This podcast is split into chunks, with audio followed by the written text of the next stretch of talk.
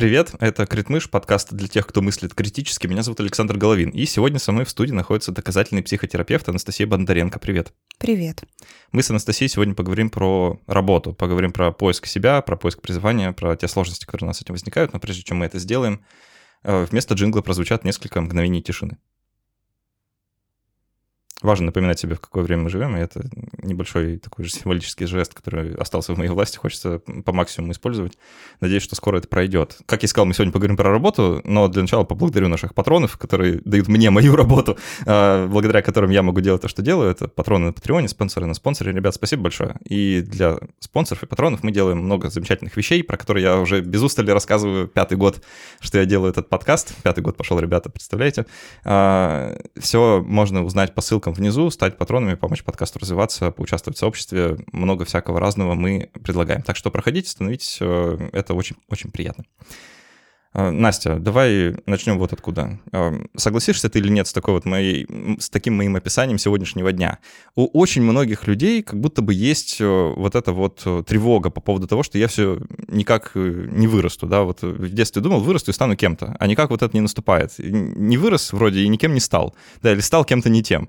И такое чувство, как будто вокруг полным-полно материала вот на тему вот этого самоопределения, поиска себя, что наводит на мысль, что нас это сильно беспокоит. Как ты думаешь, насколько сильно?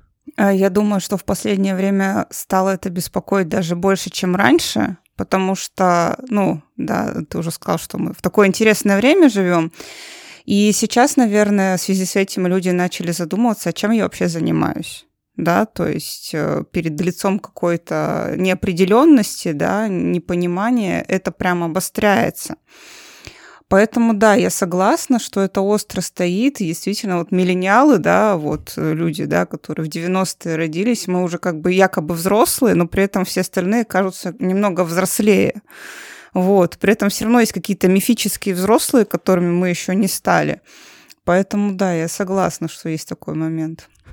поделюсь наблюдением. Действительно, точно ты подметила, что как будто все выросли, а я так застрял, да, потому что я вот недавно был на таких, э, знаешь, посиделках, когда все сидят вот там за шашлыком на, за большим столом. Я внезапно понимаю, что я чувствую себя больше как ребенок вот на этом Хотя все вроде ровесники, да, плюс-минус. Но я понимаю, что это мне как-то интереснее, не знаю, на столку посидеть, поиграть. Да, э, и как-то не чувствую себя вот уютно, что ли, да, в, в такой обстановке, хотя это ровно то, как там наши родители или э, поколение чуть помоложе, да, было свое время. То есть э, действительно есть какой-то такой сдвиг. Ну, как ты думаешь, вот эта тенденция вот этого беспокойства, она нарастает, спадает, или просто мы достаточно давно об этом говорим, да вот все те годы, что подкаст существует, эта тема так или иначе всплывает периодически? Мне кажется, что нарастает. А, может быть, мне так кажется, потому что ко мне очень много клиентов приходит с этим. То есть именно с, с непониманием, а что я, собственно, делаю, а что мне делать, а, а кем я хотела стать в детстве и почему я не он. Вот, вот с такими вот вещами люди приходят. И очень много приходит людей, а, ну, очень много с запросами, что я вот не могу уволиться с работы, хотя очень хочу. То есть человек, по сути, понимает, что он не тем занимается, но очень много сдерживающих факторов каких-то. Вот, такого много прям. И мне кажется, что тенденция только э, растет, потому что сейчас, в принципе, ну, действительно много информации и очень много, наверное, какого-то такого давлением, может быть, даже на то, что вот делай, что тебе нравится, вот только то, что тебе нравится, и делай. И с одной стороны это клево, а с другой стороны это реально давление. И люди начинают задумываться, действительно ли я делаю то, что мне нравится. Вот, слушай, да, это ты действительно в точку. Мне кажется, есть же вот это э, представление в нашей культуре, такая культура успеха, да, у нас, да. Э, что мы должны стремиться к чему-то, все время чего-то да, добиваться. Да, да получ... заниматься действительно каким-то хорошим, любимым, важным, полезным делом, а ни в коем случае не какой-то ерундой. Потому что угу. у нас как будто бы есть какая-то обязанность перед самими собой быть вот как бы лучшей версией себя, ну или там э, делать именно то, что вот как будто бы мы хотим делать. Да. Это все культура нам подсунула такую свинью? Или э, это как, как мы дошли до такой точки? Есть ощущение, что раньше люди как-то иначе мыслили? Блин, хороший вопрос. На самом деле, мне кажется, это такое сочетание вот тренда на э, любовь к себе, в принципе, тренда на какое-то психическое здоровье, да, то есть люди начали про это заботиться, но при этом остается как бы такой антитренд на то, что фигач. То есть прям фигач-фигач, 24 на 7, А, и оно как-то все сложилось вот одно фигач, но непременно, да, на любимой работе с любовью к себе и много-много зарабатывай. И а, Поэтому люди прям разрываются, типа, а что делать-то на самом деле, что делать? Непонятно. То есть это на самом деле довольно несовместимые тренды, как мне кажется. Ну, давай попробуем тогда немного пересобрать вот эту ментальную конструкцию, просто представляется, что это важно. А, для начала зафиксируем как бы статус-кво, да? А, не все люди добьются в жизни успеха. Да. Это важно, наверное, проговорить, потому что в целом та система экономическая, в которой мы живем, она не располагает к тому, чтобы становиться богатым и успешным. То есть это, ну, это скорее исключение из правил, чем правило, правильно? Ну да. есть, ну, согласитесь, большинство людей никогда не получат Нобелевскую премию, никогда угу. не заработают свой первый миллион или даже миллиард, да, ну или там, э, смотря в каких э, единицах вы измеряете, да. То есть у большинства людей все будет среднее. Это вот ну, закон природы, да. да, закон среднего, если хотите. А, иначе быть не может. И как будто бы важно разрешить себе быть, извините, посредственностью. Вообще, да. Да? А, а как это сделать? Ну, как это сделать? Ну, действительно принять, что мне, как человеку, ну, не надо вот этого всего. То есть я не хочу работать 24 на 7. Мне нормально зарабатывать какую-то среднюю зарплату. А, мне не хочется вершить какие-то великие дела. Мне просто хочется жить и наслаждаться жизнью. Вот как я это понимаю, допустим, на те же шашлыки ездить, да, там, с семьей на какие-нибудь концерты ходить там, в честь Дня Победы, да, то есть, ну, так, такая картинка рисуется почему-то мне сейчас. А, то есть, э, ну, действительно, если совсем уж жестоко говорить, да, большинство людей, ну, это, ну, реально, ну, ну посредственные люди, да, которые, в принципе, у них есть э, какие-то э, цели, какие-то намерения, но вот в каком-то узком круге моей семьи. То есть, чтобы моя семья жила хорошо, чтобы я жил хорошо, чтобы мы там... Ну, то есть нет, нету цели у человека э, становиться Биллом Гейтсом, да, каким-то супер крутым. И это абсолютно нормально. И э, вот от этой токсичной продуктивности очень хочется избавиться, потому что она продолжает вообще из всех щелей литься, да, что ты должен быть продуктивный, продуктивный обязательно. В 4 утра встал, сделал себе авокадо-тост. Ой, я ненавижу эти видео, как я начинаю свое утро и там да, и э, это просто действительно льется из всех щелей, и вот в этом информационном фоне очень трудно э, согласиться с тем, что, возможно, я иногда посредственность, и мне вот этого вот не надо. Я иногда просто туплю перед телевизором, и это нормально. Хочется еще только отметить, что ну, это не то, что мы сейчас призываем убить в себе амбиции, да? Да-да-да. А, дело не в этом. Дело в том, чтобы немножко перефреймировать понимание успеха, что ли, да? Где-то недавно услышал такую замечательную фразу, типа, вот тебе 30, да, вот как обобщение к миллениалам. Вот вам 30, давайте посмотрим, э, что успели, да? Если хоть что-то сделали, вот хоть что-то, в принципе, молодцы. Если ничего не сделали, ну хотя бы не зафакапились, то тоже ничего, да? Там, вы не в тюрьме, замечательно, да? А, там, у вас э, в целом по жизни все ок, да, ну, ну и нормально, да? То есть э, немножко пересобрать вот это понимание того, что такое успех. Да. Потому что если вы не совсем провальный как человек, да, то есть, ну, у вас есть работа хоть какая-то, да, у вас есть какая-то стабильная, стабильная жизнь в, в целом, да, у вас есть крыша над головой, еда в животе, там, а, еще какие-то свои ну, базовые потребности вы сами самостоятельно удовлетворяете, вы молодец. Да. Все это вот важно зафиксировать. Если у вас есть амбиции, вы стремитесь к чему-то хорошему, важному, светлому, еще лучше. Но не обязательно. Вообще, да. Ну, то есть у каждого человека должен быть какой-то свой чек-лист успешного успеха. И он не должен быть под копирку слизан вот откуда-то, откуда-то. С Илона да. Маска. Да, с Илона Маска или из каких-то других... Э, Потому что это все, конечно же, иллюзия, да, что вот люди там из низов чего-то добились. Ну, конечно. Да, ну, конечно. Посмотрите на всех этих людей, откуда они начинали, откуда вы начинали, сравните. Да, то есть э, есть же такая тема в психологии, в частности, что мы сравниваем себя не с другими, а с собой вчерашним. Да, там вчера я лежал, сегодня я иду. Уже хорошо, уже замечательно, уже плюсик, да. А, вчера я работал на нелюбимой работе, сегодня я работаю на более любимой работе. Это уже успешный успех, да. Но здесь есть небольшая ловушка, что ты можешь решить, что ну ладно, на этом все, да.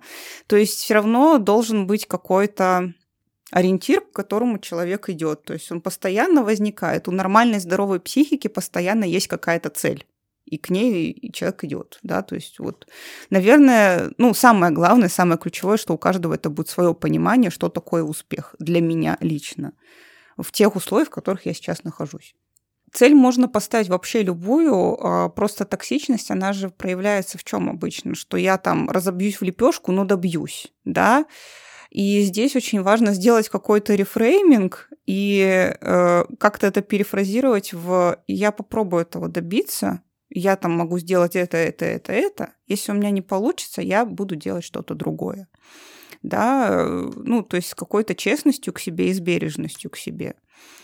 А, на конкретных примерах вот прям сложно сказать. Ну, я могу про себя, например, Давай. рассказать, а, что у меня была цель вот стать психотерапевтом.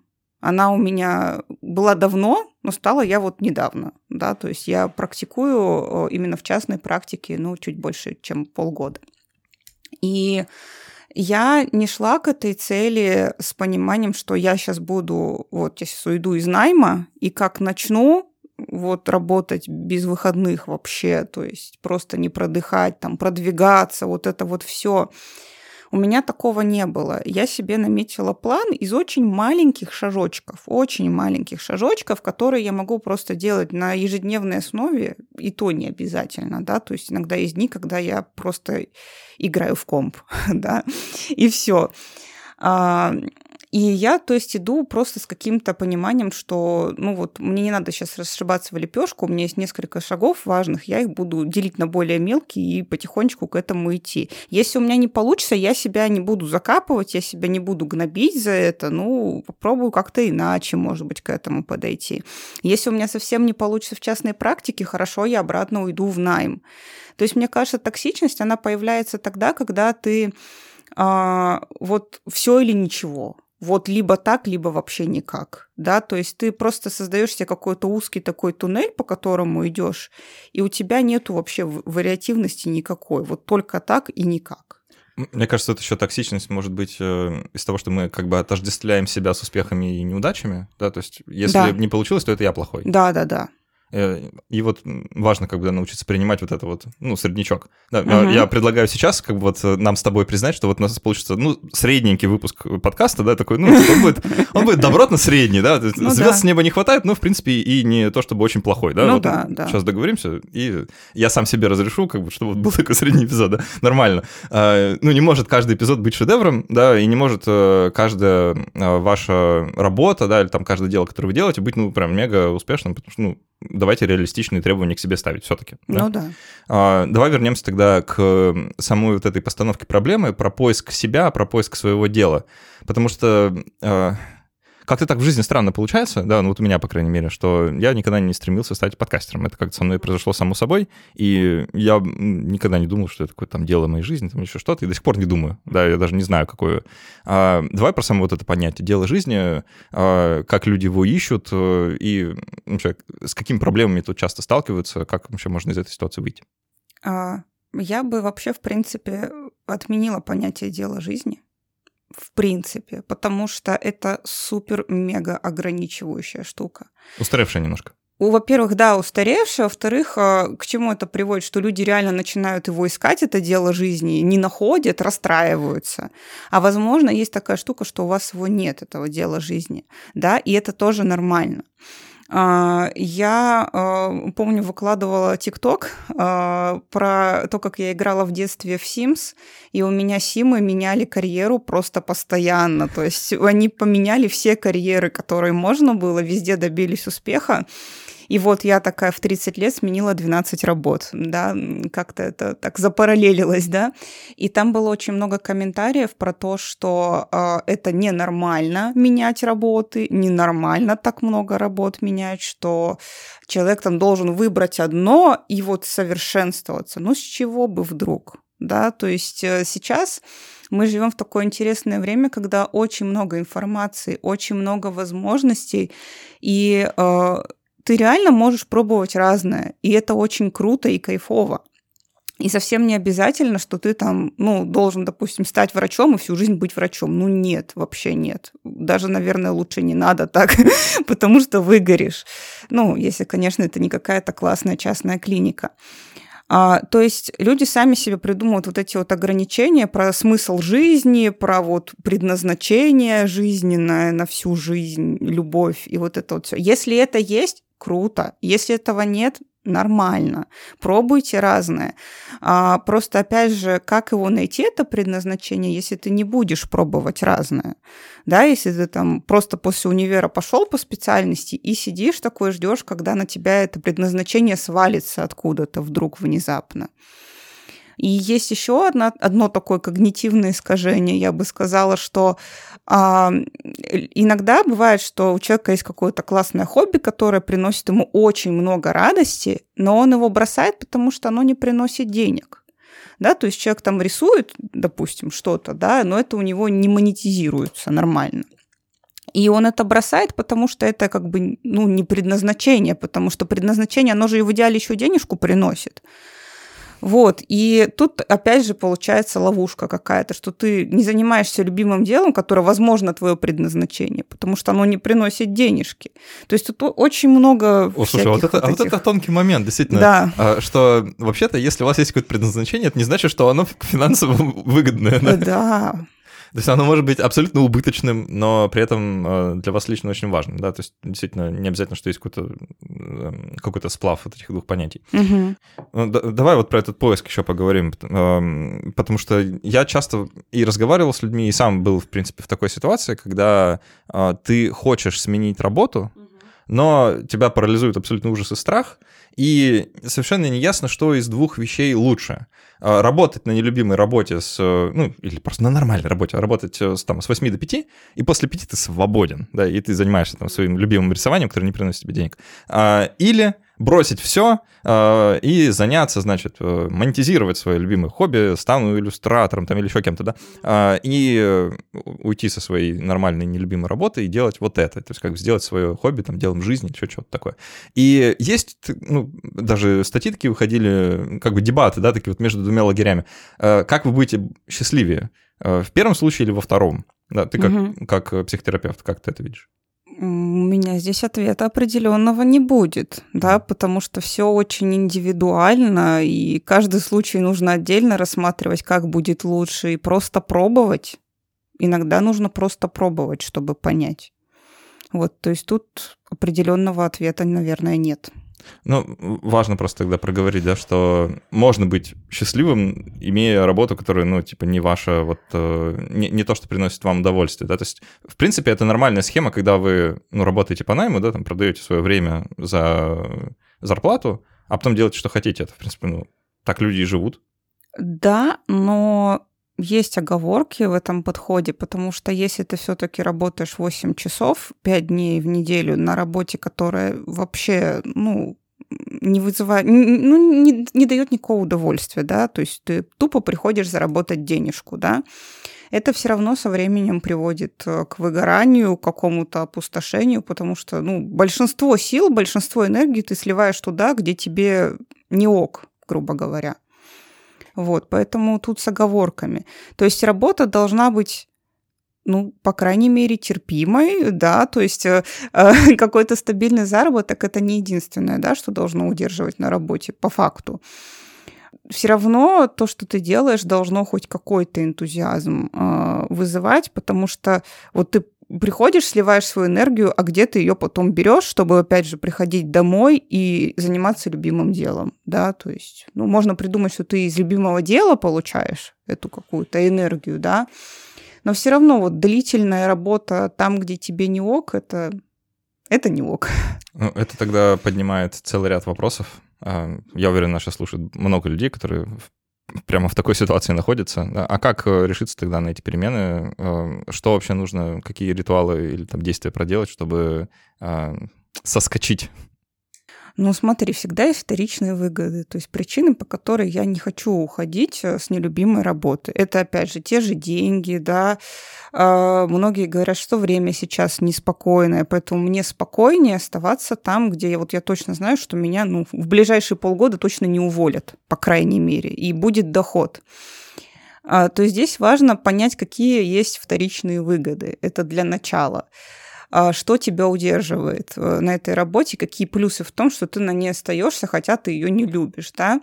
И а, вот это решение все-таки уйти, оно а, щелкает в голове окончательно, когда а, вторичные выгоды становятся уже не такими важными. То есть тебе уже настолько невыносимо, что тебе пофиг на эту зарплату, а, тебе пофиг на то, что там стабильно, и просто вот твое какое-то, твой дискомфорт, он перевешивает эти вторичные выгоды. Но для начала, да, вот всем рекомендую э, все-таки понять, почему я до сих пор остаюсь на этой работе, которую я не люблю. То есть э, нужно дойти до этой точки. Ну, конечно. Прежде чем решимость какая-то наступит. А, не знаешь, раз уж мы тут клеим ярлыки там на поколение, да, и говорим про, про нашу непростую судьбу миллениальную, а, хочется вспомнить про бумеров, да, наших любимых. Ага, э, да а, поколение, там, условно, 50, да, 40, 50 плюс, а, про тех людей, у которых был совершенно другой мир, когда они были в нашем возрасте, и у которых была фантастическая возможность э, получить образование, пойти работать по специальности и никогда ее не менять. Угу. Кажется, что вот это давление, мы про него говорили вначале, да, оно же откуда-то берется, и оно во многом проистекает от наших родителей, там, старших, да, и они говорят, сейчас вот на себя все разворачиваю, да, что в меди э, медицинское образование получил и врачом не работаешь? Выдаешь. Угу. Странно, а почему? Да, а что? А что не понравилось? Ну, вы даете, молодой человек, как так? Что, а, аспирантуру не закончили? А чего тогда? У меня много такого. То есть вот эм, это в целом описание какое-то вот моего карьерного пути. Я почти все не закончил, либо бросил, либо оставил как-то позади, да, и начал что-то другое. То есть э, после аспирантуры у меня была замечательная магистратура, которую я хоть и дошел до конца, ну, как бы, когда пришла пора писать диплом, я сказал, а оно мне зачем? И как бы и не стал писать диплом. Да, и э, как бы вся моя самоидентичность, она как будто бы соткана из каких-то вот таких вот недоштук. Да?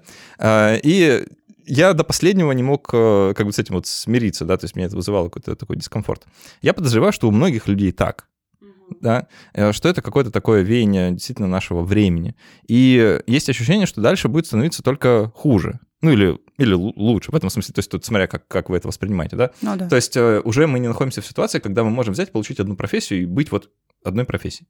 А что мы можем тогда? Вот э, как ты, не знаю, у тебя есть какое-то видение вот этого э, человека будущего, ну или уже настоящего, э, который меняет сколько-то много разных карьер, как твои персонажи в Sims? А, мне вообще кажется, может быть, даже не кажется, мне бы хотелось, чтобы все-таки высшее образование не так возводили в абсолют, как это сейчас происходит, потому что есть очень много примеров того, как люди добиваются шикарных вообще высот в профессии, не получая высшего образования. Звучит странно, правда? Как бы есть, есть специальности, где высшее образование необходимо, да, где без него никак, но у нас вот есть какой-то культ диплома немного. То есть, если ты получил корочку, ты должен с этой корочкой идти по жизни, да, а не использовать ее под подставку под кофе, да, как бы. Вот, и... А, Обычно ножку стола выравнивают. Да, либо так, либо так. То есть э, есть вот этот вот культ диплома, культ высшего образования, и в этом плане мне очень сильно нравится подход, допустим, э, э, загнивающей Европы, да, про то, что часто ребенок после школы ему разрешают взять год, Гэпьер вот это. Да, да, чтобы попутешествовать, посмотреть мир, попробовать какие-нибудь курсики попроходить, да. И я даже знаю одну девчонку российскую, из России, девочку, которой папа разрешил так сделать. И это прикольно. Вот мне кажется, это очень здорово, что э, тебя не сужают вот до этих вот рамок, что иди в высшее образование прямо сейчас а ты имеешь право повыбирать. И э, как раз-таки на этом примере, ну, девушка просто пошла на какие-то курсы, да, веб-дизайна, я уже не помню. То есть она пошла на какие-то курсы и поняла, что, блин, да я могу этот курс закончить и работать. То есть мне даже не нужно вбухивать эти условные полмиллиона, да, высшее образование. Вот, и, по-моему, это здорово. Мне тоже всегда казалось, что это прекрасная идея. В России, к сожалению, ГПР, по крайней мере, для людей мужского пола выглядит совершенно иначе. А, так что такой возможности, мягко говоря, не у всех, не у всех бывает, тем более, что это тоже ну, там денег стоит своих, да, то есть это не оплатить высшее образование, но тоже затратно, потому что вам же как-то жить нужно еще в это время. А, предполагается, что вы, наверное, еще э, молоды и можете позволить себе получать помощь от родителей, ну, тут ну, тоже да. Э, разные есть варианты. Но как в случае, когда человек уже постарше, кажется, что такой роскоши уже нет. Да, ну вот mm-hmm. сложно себе представить, вот мне сейчас себя, например, когда я такой говорю, ну, я год не буду работать. А, как-то это ну, уже не выглядит э, особо, э, особо радужной перспективой, скорее наоборот. И есть ощущение, что как бы окно возможностей, оно такое маленькое. Да? А, или, или в целом мир сейчас такой динамичный, да, перестраивается, что э, как бы мы можем ожидать и там в 40-45 сменить профессию еще разок-другой. Вообще, да. А, недавно, кстати, видела тред на Фейсбуке. Один товарищ спросил а, у людей, кто менял свою профессию после 30. И были очень классные просто истории про то, что там и в 40, и в 45 человек просто получал очередную какую-то вышку новую, да, и по ней работал. Либо даже не вышку, а курсы какие-то проходил и начинал работать в новой сфере. А, окно возможностей, оно маленькое, но как бы можно его, конечно, расширять, да. То есть мне кажется, что э, идеально, если у вас работа, например, позволяет э, как-то еще себя параллельно искать. Ну, то есть вы понимаете, что работа, ну, это не сто процентов, что вам нужно, да, вы не хотите этим всю жизнь заниматься, и у вас есть условные какие-то три часа в неделю, которые вы можете посвятить там каким-то курсикам, да, каким, какому-то саморазвитию, чтобы вот это вот свое нащупать. Забавно, знаешь, э, у меня, мне кажется, никогда в жизни не было ситуации, когда как бы совпадало то, что я делаю прямо сейчас, э, как вот моя основная занятость, и то, что я делаю в свободное время, потому что э, я как будто бы всегда в свободное время нахожусь в каком-то другом параллельном поиске. Вот, ну, просто как пример, да, чтобы э, люди понимали, как это было. Э, пока я учился в медицинском вузе, э, вся моя э, параллельная деятельность, не связанная с учебой, она была э, направлена на то, что сейчас называется научной популяризацией. Да? То есть mm-hmm. тогда тоже так говорили, это была вот такая движуха э, там всяких открытых лекций, да, каких-то мероприятий, фестивалей, там, э, всякие, всякого движа за науку. И это было то, куда я направлял как будто основную свою энергию, э, хоть я и не думал, что это когда-то станет моей основной работой, и, а именно так и случилось, да, в какой-то момент. А потом, когда я уже был в аспирантуре, да, я, я большую часть своего времени тратил на то, что учился программировать. Да, то есть вот как-то, как-то так совпало, да, что мне почему-то вдруг захотелось, э, был такой хайп, и сейчас он, в принципе, никуда не делся, только усилился, да. А, и я вот учился этому. Никак не пригодилось в жизни, абсолютно пустая трата времени, если так чисто рационально посмотреть, да, потому что э, знания какие-то у меня хоть и появились, но применить я их нигде не могу. А, потом Э, я вот э, поступил в магистратуру, да, и параллельно занялся вообще там подкастом, да. Э, и сейчас занимаюсь подкастом, параллельно вообще, чем я сейчас занимаюсь? Не знаю, игры в ДНД вожу, да, это вот как бы то, то чем я сейчас занимаюсь свободное от работы время. А, ну, помимо всех остальных дел, которые не с подкастом связаны, но тоже около того. А, то есть как будто бы всегда есть вот такая, такая сидение на двух стульях, что ли, да, вот этот постоянный поиск. И в целом надо, наверное, признать, что это, в принципе, есть нормальное состояние. Это нормально, абсолютно. Более того, это, наверное, даже нужно. То есть чисто для психики человеческой ей очень нужно, нужно разнообразие да, то есть делать что-то помимо вот этой вот основной условно восьмичасовой деятельности, да, то есть обязательно должны быть, ну, обязательно, это довольно директивно звучит, ультимативно, но должны быть какие-то хобби, развивашки, хоть что-то, иначе можно оказаться в ситуации, что ты просто после работы смотришь телевизор, и все, больше ничего в жизни-то и нет, да. Но это как бы путь э, к такой маленечко а, с точки зрения даже нейро, нейро какой-то физиологии, нейробиологии, это путь к деградации мозга если вы вместо телевизора смотрите YouTube, то это лучше, но не, не сильно, да? Смотря что вы, э, смотря что вы смотрите на самом okay. деле, да, если вы там смотрите какие-то прикольные лекции там по психологии или что-то еще. А, или, то есть там, это можно. Как, да, или как там, не знаю, сделать из деревяшки ножик какой-нибудь, да, то есть какие-то такие штуки, это здорово. А если вы еще это пытаетесь в реальности применять, это вообще потрясающе. Мой любимый формат, знаешь, какой? Вот э, как, как я отдыхаю на Ютубе, э, просто сравниваю сравниваешь иногда свои привычки потребления с другими людьми, много нового для себя узнаешь. А, я вот очень люблю всякие видео-эссе, знаешь, там вот на полтора часа про ага. какую-нибудь узкую, узкую тему, которая мне почему-то интересна. Я прям очень люблю. То есть, Прикольно. Э, сидишь, э, наслаждаешься э, интересными размышлениями других людей, потом сам про это думаешь. Вот да, кстати, это ключевой момент, да, вот я сказала про деградацию, да, чтобы людей, людей как-то не обидеть, да, вдруг кто-то любит смотреть телевизор. Просто чем отличается там продуктивный отдых, да, от непродуктивного? Я вообще, на самом деле, очень не люблю слово продуктивное, оно какое-то такое, ну, попахивает. Да, мы про это говорили да. в Да, а, не люблю это слово. Немножко. Да, но э, есть как бы деятельность, которая действительно заставляет задуматься, хотя ты вроде бы отдыхаешь, да, там вроде бы не напрягаешься особо, но заставляет задуматься, то есть винтики в голове крутятся. А есть деятельность, которая, наоборот, эти винтики замедляет. И как бы вот.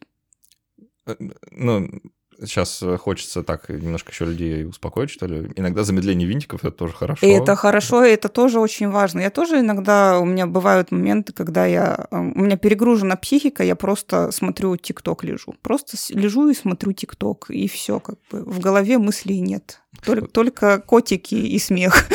вот. Это, знаешь, на самом деле одно из открытий, которое я про себя сделал вот на протяжении всех тех лет, что живу и сам себя пытаюсь понять. А, я никогда не думал про себя, что вот я склонен к такой ментальной перегрузке. А оказалось, что это вот действительно про меня. Я очень сильно устаю, когда много всего mm-hmm. происходит одновременно, и мне прям требуется отдых. Ну вот именно такой исключительно brain dead. Да, да, да, да, да. да. Чтобы да. просто отключиться, перенестись куда-то угу. не сюда и побыть там какое-то время, чтобы собраться вместе снова с мыслями и вернуться. Да, да. Это нормальная тема. Может, тогда как раз в последней трети нашей с тобой беседы поговорим про какие-то такие практические советы, как э, можно э, помочь себе, что ли, э, в поиске интересного дела или в целом самоуспокоения на тему того, как вы живете и что с вами происходит. Э, если есть какие-то советы, которые, может, и клиентам даешь или в целом сама для себя применяешь, которые можно сейчас слушателям передать?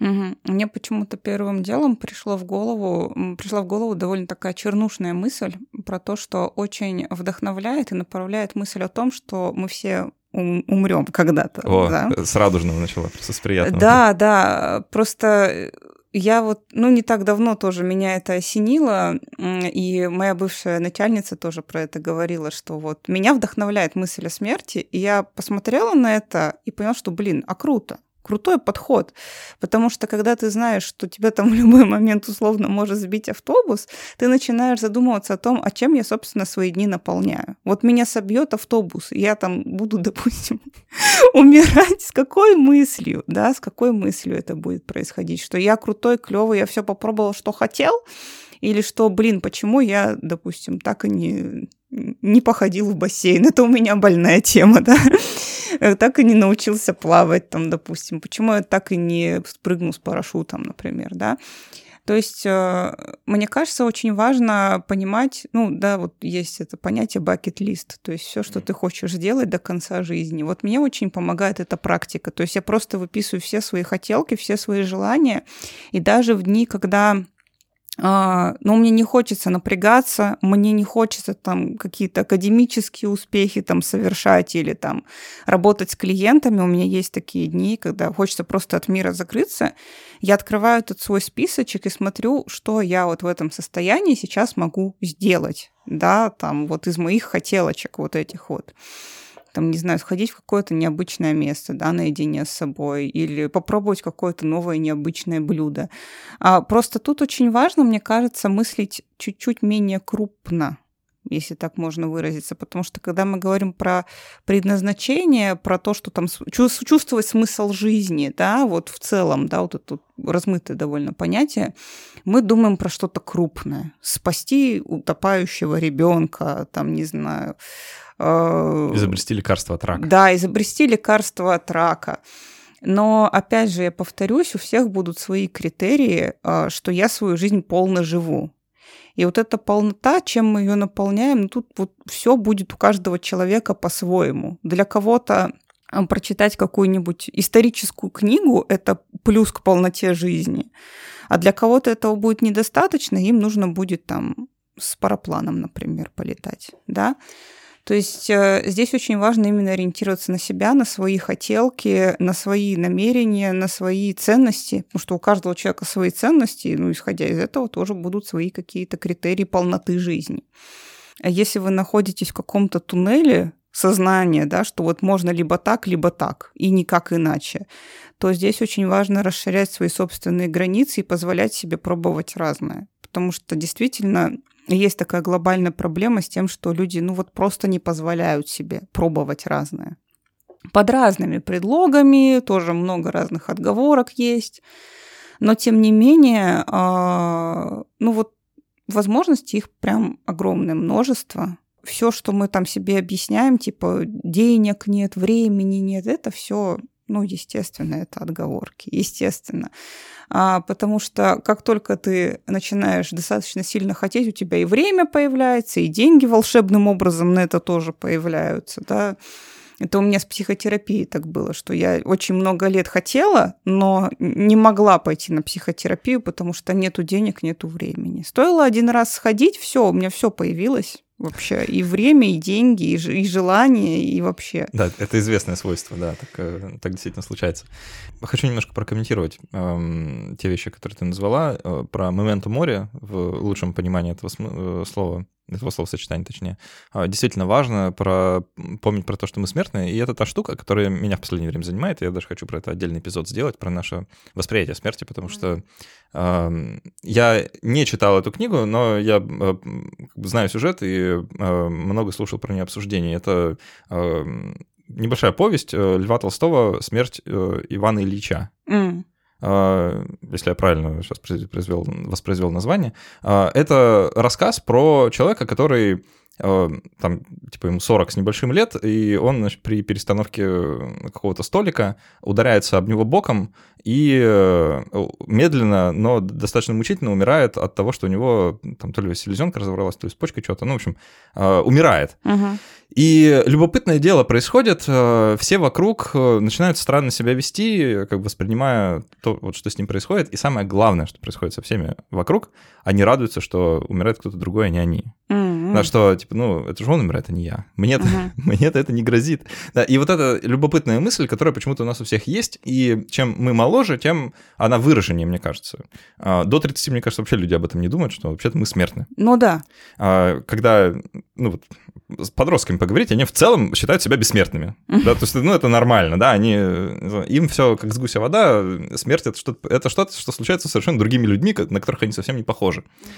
И я в последнее время как-то примеряю это на себя, да, и есть огромное количество разных публикаций на тему того, о чем люди жалеют, когда умирают. Да, вот ты сказала, что будет в моей голове, когда... И вот это любопытное размышление для меня. Я часто к нему возвращаюсь, особенно в последнее время. Что-то такое случилось, да, что люди про это думают.